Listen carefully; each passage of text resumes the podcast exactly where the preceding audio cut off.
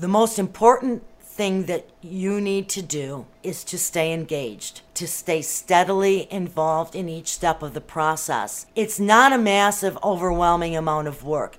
Let's say that you just have an idea for a book. And that's as far as you can get, but you've just got this great idea and you really know it's valid and you really believe that you are the person who should do this book on this topic. If you meet me and we, we talk about it, we simply break it down into very manageable steps. First of all, just through conversation, I start drawing out drawing out just the, the, nature of the book and we kind of start building it. So, what you need to do, you or any author needs to do first and foremost, is stay engaged. Does never travels from idea and never gets off the ground and becomes a formally published book is because the author disengages. Life gets in the way. And and so you've got family and you've got life and you've got work and those are those are equal priorities, but there's always a way to manage a schedule so you can, can continuously move forward regardless of the challenges. So that's really what you need to do and I know that might be simply put